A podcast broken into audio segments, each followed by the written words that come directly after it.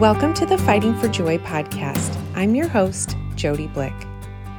So, last week I wrote a post about friendship and grief, and I shared it on my personal pages on both Instagram and Facebook. We had just been out for dinner with our friends Jay and Jody, and I was feeling a little reflective and thinking on some of the thoughtful and yet pretty costly to them ways that they have walked by our side since Jackson died. I sat down one afternoon to write a quick sentence or two, and as it often happens for me, 20 minutes later, I had written a few paragraphs. My first thought was just to send it to them and stick with putting out a simpler social media post. But I ended up sharing the whole thing because I wondered if it might be helpful for other people to get another glimpse into some of the specific ways that people have come alongside of us in grief. I've mentioned this many times here on the podcast, but I continue to get so many inquiries about how to help others, not just in grief, but in a variety of difficult situations. There is often desire to help, but also fear that they won't do it right or that they will somehow add to the hurt by saying or doing something wrong. To be truthful, that can happen. It does happen, but usually it doesn't. Usually, any genuine act of kindness or thoughtful word will help because often it's not even the words that you say or the specific thing that you do. It's your presence, your care, your compassion, your friendship right there in the mess, your willingness to overcome the awkwardness and your uncomfortable feelings around grief. Or really, I could add anything here cancer, divorce, suicide, job loss, depression, anxiety, whatever the difficult circumstance your friend is facing, your efforts, your words will mean the world. Being brave enough to pull close, to say something, to do something, to just show up, to sit on the mourning bench, to sit in the hospital room, to sit on the couch, to cry with them, to go knowing that it may be terribly awkward. It probably will be. It may be way out of your comfort zone and super uncomfortable.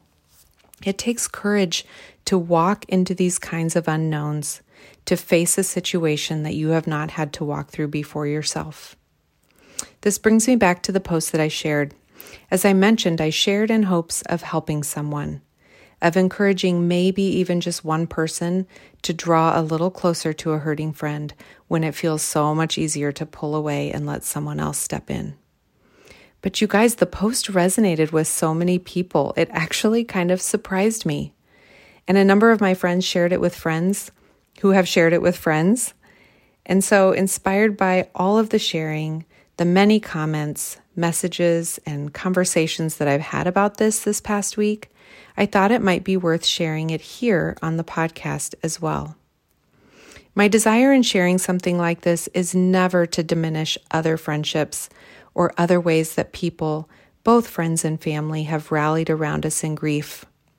It's just to give a specific example of how you may want to come alongside of a hurting friend when the time comes, and most likely it will.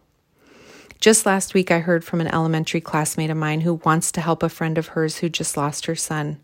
She was asking me if this, that, or the other, she was giving a few examples of ways that she wanted to help, would be truly helpful or not helpful, if they would add to the uncomfortableness or bring them comfort.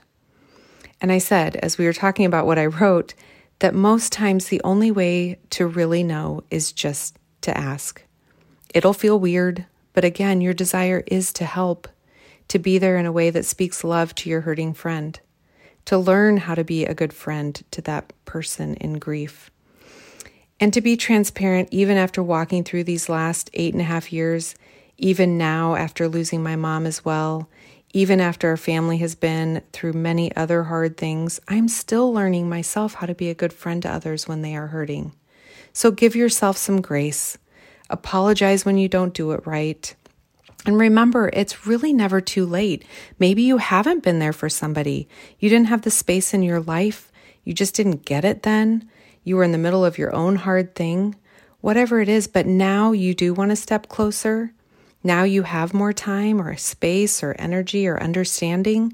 That's awesome. Find out how you can be a good friend to where they are at now in grief. It's not too late. Okay, all that being said, I'm just going to read the post that I wrote. and I hope it helps and encourages some of you who are listening. Teach us how to be good friends to you guys in grief. That's what Jay said to us just weeks, if not days, after Jackson died.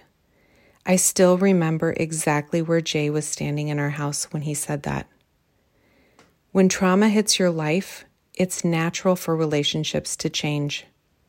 Grief is uncomfortable, exhausting, unpredictable, and for a time, it makes friendships pretty one sided. I understood when people took a couple steps back from us. I've done it myself over the years in a couple of relationships. And side note here, I didn't always do it in the right way. Before Jackson died, I had done the whole like go down the other aisle of the grocery store thing because I didn't know how to deal with somebody's sadness. I didn't want to face their tears.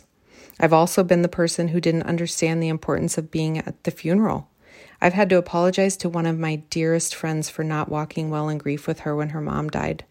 So when I say I understood when people stepped back or didn't do what I thought they would, I do mean it.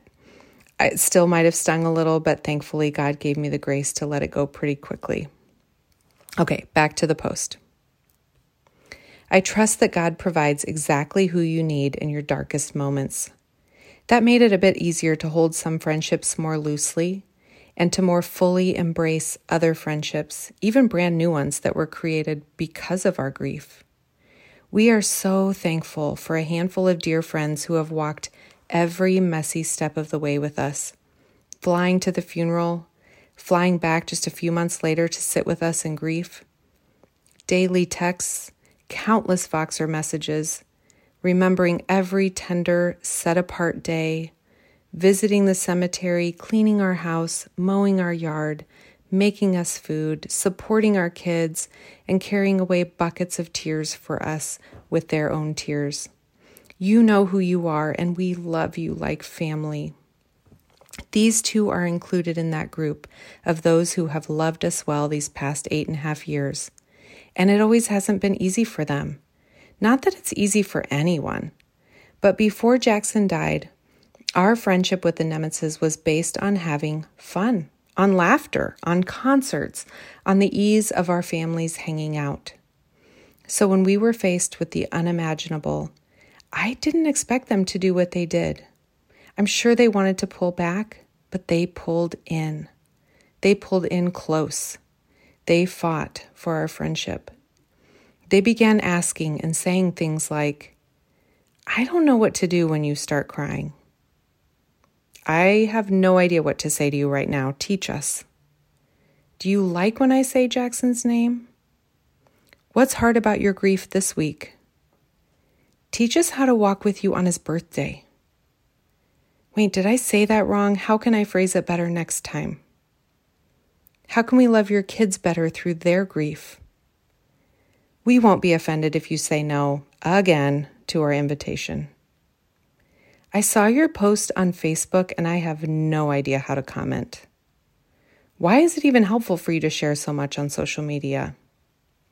We are really uncomfortable with all of this sadness, but we aren't going anywhere. Okay, another quick side note this is not a complete list.